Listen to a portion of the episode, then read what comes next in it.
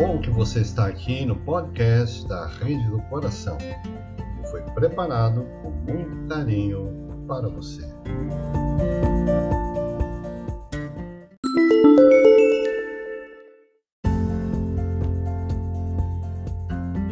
Hoje nós vamos então fazer a nossa homenagem a Manuel Viana de Carvalho, conforme a escolha de vocês na nossa enquete da semana em que nós colocamos algumas opções e foi escolhido então Manuel Viana de Carvalho, vulto do Espiritismo, importante participação na doutrina, num período muito difícil, século XIX, né? fim do século XIX, começo do século XX. Então vamos ver o que ele nos ajudou nessa tarefa. E serve de modelo e exemplo para cada um de nós.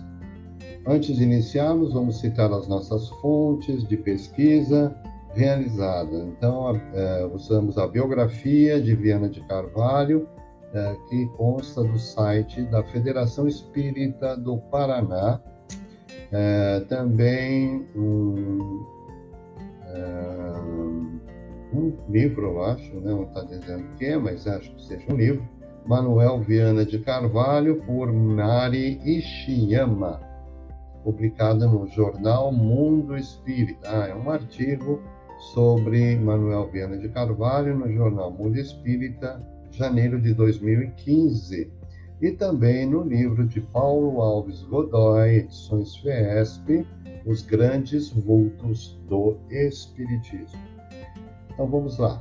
Manuel Viana de Carvalho. Nós vamos ler aqui três citações sobre ele, muito interessantes, para já dar um tom, já dar o, o ambiente, né? De quem se trata Viana de Carvalho. Então, a primeira é assim: alguém disse, como espírita foi dos mais animosos.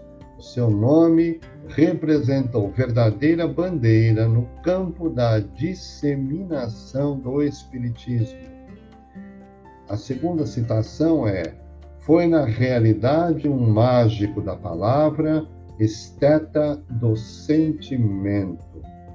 E uma citação de Divaldo Franco, que diz: é, diz Divaldo Pereira Franco que em 10 de dezembro de 1874, 70 anos depois de Allan Kardec, assinala a chegada à Terra de um herói das cruzadas antigas, de um nauta das terras ensanguentadas de Saladino, de um daqueles que foram defender o túmulo vazio de Jesus, mas que agora volta para proclamar a indestrutibilidade do Cristo, que não necessitava de um mausoléu, porque a sua mensagem é um poema eterno da imortalidade. Então, segundo revelação de Edivaldo Franco, Viana de Carvalho foi então um daqueles que batalhou nas cruzadas, né? tentando libertar a Terra Santa do domínio dos uh, daqueles que acreditavam e acreditam em Maomé, né? que eram os, os exércitos de Saladino. Então, nós uh, vamos tratar disso aqui com este fundo, né? com essa imagem. Não é um espírito despreparado, muito ao contrário, com muita experiência e muita coisa para nos ensinar. Bem, vamos lá. Manuel Viana de Carvalho nasceu na cidade de Icó, estado do Ceará, em 10 de dezembro de 1874, filho do professor Tomás Antônio de Carvalho e de Josefa Viana de Carvalho. Viana de Carvalho fez os primeiros estudos de humanidades no Liceu de Fortaleza. Posteriormente, em 1891, matriculou-se na extinta Escola Militar do Ceará, onde mereceu classificação de destaque pelo seu comportamento e merecimentos intelectuais. Com apenas 17 anos, Viana contribuiu para a história das letras do Ceará através da prosa e da poesia na Escola Militar do Ceará, na qual, juntamente com outros acadêmicos, era responsável pela redação da revista Evolução. Já vemos por aí que ele veio vocacionado para as letras, poesia, prosa, edição de jornal. Já se ali já se assinalava o seu caminho na divulgação de, naturalmente, a doutrina que, que abarcaria e abraçaria futuramente. Mas já mostrava ali ser um espírito disciplinado, perseverante, de, devotado, né? destacando-se da maioria daqueles com quem ele conviveu na época.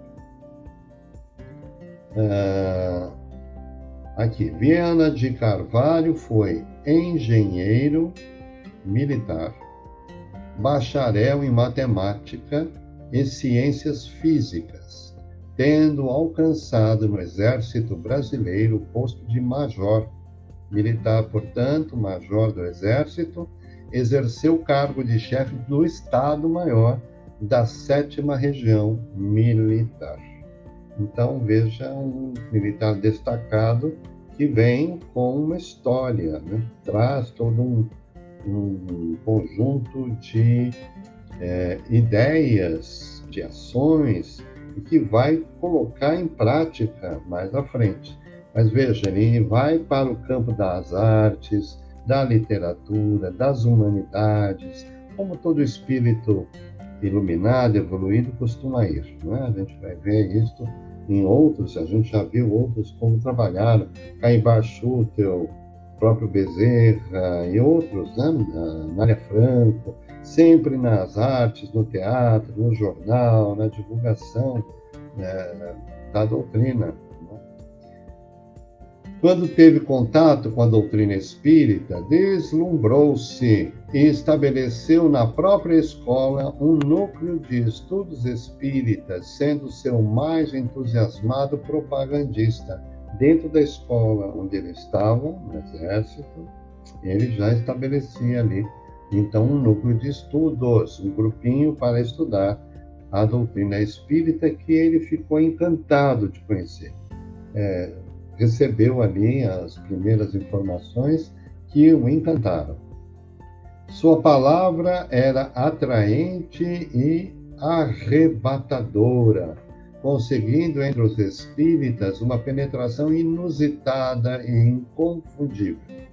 Como conferencista, era dos mais requisitados, como polemista, um dos mais destacados. Então, veja que ele, todo o cabedal que ele já trazia, todo o seu magnetismo pessoal, a sua condição, né, a sua forma de arrebatar as mentes dos corações é disso que se fala quando se diz divulgar a doutrina, e muitos que trabalharam e trabalham pela doutrina trazem essa característica, e ele era um dos exemplos, ele é um dos modelos sobre o qual nós devemos nos é, debruçar para conhecer melhor.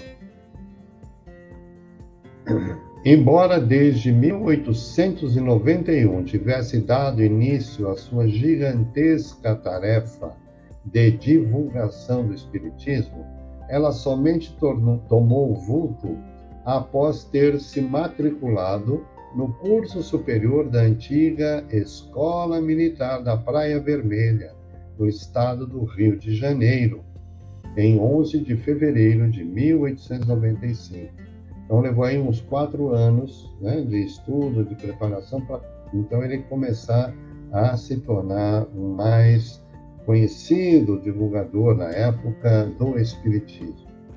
Viana de Carvalho integrou-se no grupo Centro da União Espírita de Propaganda no Brasil. Já viu? Ah, então ele foi para o centro que estava focalizado na propaganda, na divulgação da doutrina no Brasil. Este centro ficava no Rio de Janeiro, na cidade do Rio de Janeiro. E aí ele passou a proferir nesse centro diversas conferências, palestras, que arrebatavam né, os auditórios, as pessoas, atraía compactos grupos de pessoas, chegando a ter mais de 500 pessoas para ouvi-lo em suas preleções. Realmente alguém que trazia né, uma energia nova, uma fala nova, um pensamento novo e contagiante. No ano de 1896, foi transferido para Porto Alegre. Então, ele sai do Rio de Janeiro para Porto Alegre como aluno da escola militar ainda. E nessa cidade, de posse de uma lista com o nome e endereço de simpatizantes do Espiritismo, Viana de Carvalho conseguiu reunir todos numa casa abandonada desprovida de mesas e cadeiras. Todos em pé, os frequentadores das reuniões ouviam com verdadeiro enlevo o seu verbo inflamado. Posteriormente, conseguiu formar um núcleo de estudos que passou a funcionar no andar térreo de uma casa no centro da cidade. Então ele muda de região e ele não deixa, né? Porque muitas vezes já ah, mudou, agora é novo aqui e tal. Não, mudou de cidade, do Rio para Porto Alegre, foi procurar já pessoas que eram simpatizantes naquela cidade, simpatizantes do Espiritismo, e numa casa abandonada, gente, abandonada, não era uma casa assim, estava abandonada, não tinha nada lá. Então eles faziam as reuniões naquela época com a simplicidade, né? porque tinha que ficar em pé, não tinha o que, onde sentar, e ele falando sobre doutrina atraindo muitos. Aquele local ermo, distante, muitas vezes. Né? Em 1898, publicou a sua primeira produção literária, chamada Facetas, Contos e Fantasias, e em seguida publicou Coloridos e Modulações. Eu procurei referências desse livro, Coloridos e Modulações, não, não vi nenhuma, não consegui achar. Mas achei que eles têm a venda em sebos. Então, seria interessante a gente buscar coloridos e modulações. Nesse mesmo ano, é, foi transferido para o Rio de Janeiro de volta. Ele volta para o Rio de Janeiro e recomeça as suas preleções, então, no centro que ele frequentava, que era o Centro da União Espírita de Propaganda no Brasil. E também em outros grupos, porque aí ele começou a ser conhecido e começavam a é, convidá-lo para participar de outros é, grupos espíritas, de congressos, de reuniões e tal, para milhares de pessoas. São é, realmente é, muitas viagens, inclusive, para o interior do Rio de Janeiro. Ele se deslocava muito. Veja que ele é um, ele foi, né, na época, um grande divulgador, mas sempre né, se deslocando, indo para os locais mais distantes. Volta a ser transferido agora para a cidade de Cuiabá, no Mato Grosso, na época, fundou o Centro Espírita Cuiabano. Então, foi lá para Cuiabá, já plantou uma célula lá em Cuiabá. Em 1907, regressa ao Rio de Janeiro, a fim de matricular-se no curso de engenharia uh, da escola do Realengo, tornando-se orador oficial da Federação Espírita Brasileira. 1907 foi pouco depois do desencarne de Bezerra de Menezes, que foi em 1901. Então, ele é, não chegou a conhecê-lo, mas estava ali naquela, naquela ocasião, naquele ambiente. Então, ele volta, vai ser orador da Federação Espírita Brasileira e realizando ainda viagens ao Rio de Janeiro, São Paulo, Minas Gerais e Espírito Santo. Vai colaborar ativamente, assiduamente com a revista da FEB, chamada Reformador, que existe até hoje. Após concluir o curso de Engenharia Militar, rumou para Fortaleza, volta lá para Fortaleza, em abril de 1910 né? 1910 é o ano em que nasce Chico Xavier, né? onde iniciou uma série de conferências espíritas na loja maçônica e no dia 10 de junho fundou o Centro Espírita Cearense. Veja que ele vai e funda centros, né?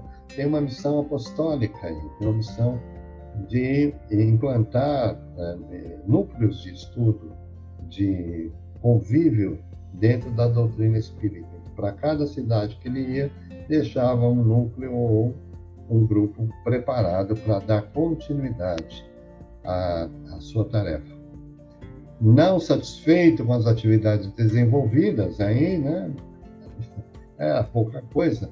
Criou ainda os jornais Combate e Lábaro. No jornal Combate, ele destinava para contestar os argumentos dos, do clero católico, que naquela época era muito duro, né? batia duro na doutrina espírita e nos espíritas.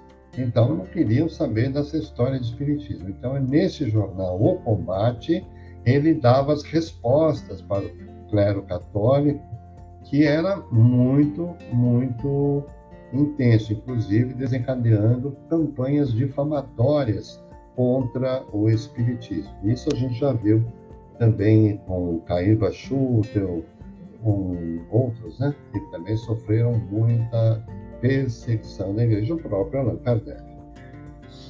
E no Lábaro, ele destinou a difundir a ideia do Espiritismo. Era um jornal que só falava de doutrina, um jornal doutrinário. Através dos jornais, o Unitário, a República, o Jornal de Ceará, Viana de Carvalho manteve vivas polêmicas refutando argumentos infundados sobre o Espiritismo. Suas atividades em Fortaleza perduraram até novembro de 1911, quando, por imposição de serviço militar, foi transferido para Curitiba. Lá vai ele para outra cidade, onde sustentou o mesmo nível de atividades, publicando artigos diários no Diário da Manhã, jornal da região lá de Curitiba. Ah, nessa época, é, ele, na verdade, ele retorna depois né, para o norte e nordeste, né? então ele vai, nesse, nesse período, é, ele vai conhecer o médium de efeitos físicos Peixotinho, nós já estudamos aqui o Peixotinho. Ele frequentou lá no Ceará, né, o centro espírita, que o Viana de Carvalho é, era um dos representantes, era um orador oficial. Então, Viana de Carvalho ajuda Peixotinho a desenvolver a própria mediunidade. Ah, de volta ao Rio de Janeiro, em 1912, deu início a um persistente trabalho de unificação dos grupos espíritas, do qual resultou a fundação posterior da União Espírita Suburbana, no Rio de Janeiro. Então, mais uma vez, também um espírito que vem para unir, né? junto com a mensagem do próprio Bezerra, né? que recebeu a missão de Ismael de unir os espíritas no Brasil, ele estava vinculado também com esta atividade. Em princípios de 1913, foi servir em Maceió, outra cidade, onde proferiu numerosas conferências e encetou verdadeira jornada no sentido de reorganizar os grupos espíritas dispersos ou com falta de orientação. Arrebanha, organiza, centraliza, coloca todo mundo sob a mesma égide, estudando várias casas espíritas que eram eh, estavam dispersas. Ele vai trabalhar para essa unificação, para a divulgação da doutrina. Veja um trabalho incansável, um trabalho difícil. Né? Para quem já viu um pouquinho da obra de Bezerra e de outras, a gente já viu como isto é muito difícil de realizar. Pouco depois, ele foi transferido para Recife novamente, onde deu prosseguimento à tarefa da divulgação do Espiritismo. Onde ele ia, ele fazia a divulgação, fundando centros ou participando de centros que ali já existissem. Né? É, regressando ao Rio de Janeiro, olha que, que viagem, né? Regressando ao Rio de Janeiro, Viana de Carvalho retornou à pregação da doutrina espírita nos subúrbios de, de 1914 a 1916. A partir de 1914, insertou uma campanha para a criação em todos os centros espíritas de escolas de doutrina espírita destinadas às crianças. Foi um, o primeiro, foi pioneiro a falar da educação moral, nos, moral religiosa, né? no centro espírita. A infância, a mocidade e juventude, que hoje nós conhecemos como uma atividade muito presente nos centros espíritas, Viana de Carvalho foi idealizador em 1914. Então, já vemos aí a preocupação com a formação da mente infantil para que ela crescesse dentro dos parâmetros é, do, do, cristianismo, né? Era uma escola de doutrina espírita com foco no evangelho, então, uma educação moral cristã para as crianças. Liderou no Rio de Janeiro uma verdadeira cruzada para a criação dessas escolas na FEB e no grupo Discípulos de Samuel foi transferido para Santa Maria da Boca do Monte, lá no Rio Grande do Sul. Vai para o Rio Grande do Sul, onde teve a oportunidade de reorganizar e fundar vários grupos espíritas e de realizar conferências que foram publicadas no Diário do Interior e posteriormente em outros órgãos da imprensa gaúcha, então, ele, ele espalhou, né? Foi para a imprensa, jornais da, do estado do Rio Grande do Sul começam a publicar seus artigos, os seus discursos, suas palestras, e ficam, então, à, à disposição de muita gente. Então, ele funda vários centros, ele organiza, ele reúne, sempre trabalhando nessa linha.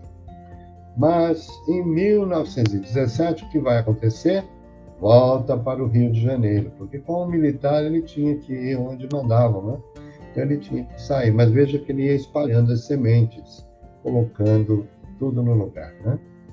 Então ele volta em 1917 ao Rio de Janeiro, desenvolve intensa campanha contra as fraudes e trapaças dos pseudos espíritas.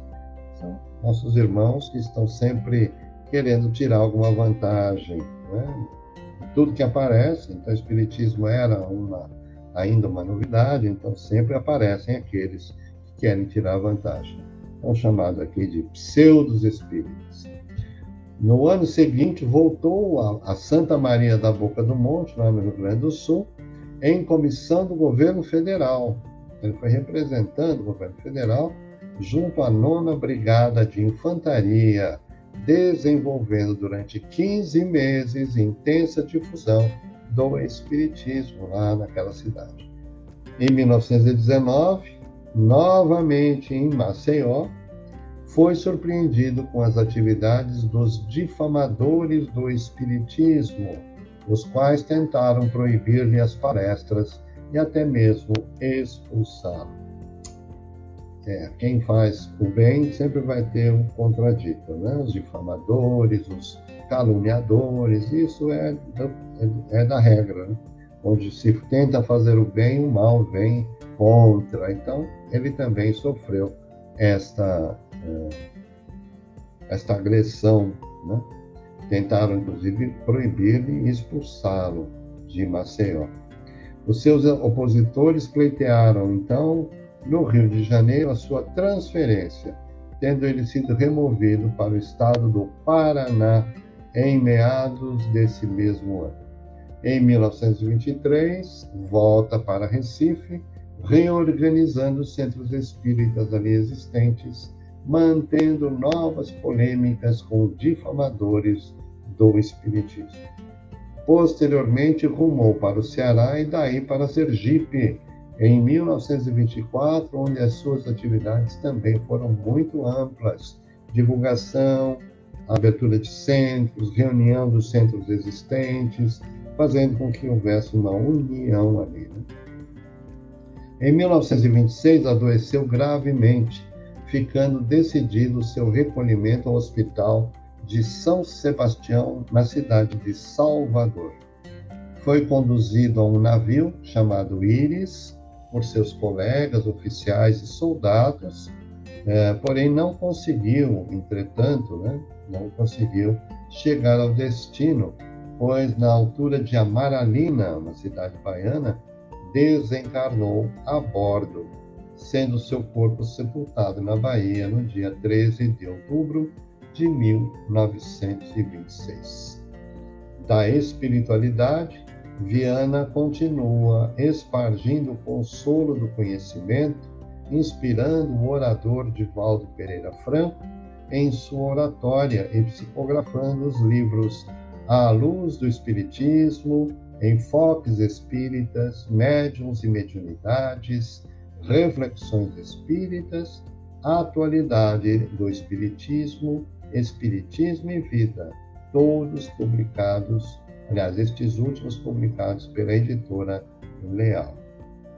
Este é o nosso querido Viana de Carvalho, a quem nós agradecemos e que nos inspire a tarefa da divulgação, da união, da preservação da doutrina e que nós possamos agora enviar a ele o nosso abraço, a nossa gratidão por todo o seu trabalho. Graças a Deus, que assim seja.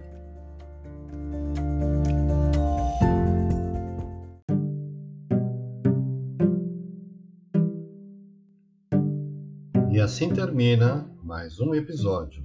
Se você gostou, compartilhe nossos links em suas redes sociais. Até breve.